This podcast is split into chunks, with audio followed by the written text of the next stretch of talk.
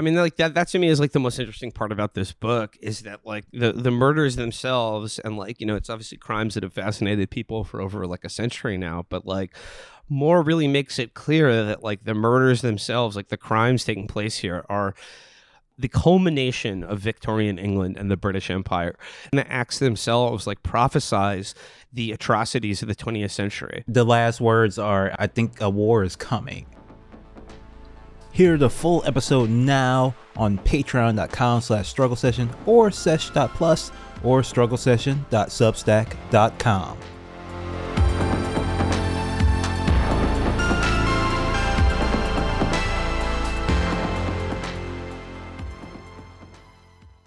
Like what you hear? Want to hear more? Check us out at patreon.com slash struggle session or sesh.plus or struggle session.substack.com for all our public episodes, commercial free, as well as hundreds of bonus episodes. Thank you to all our listeners for holding us down five years strong.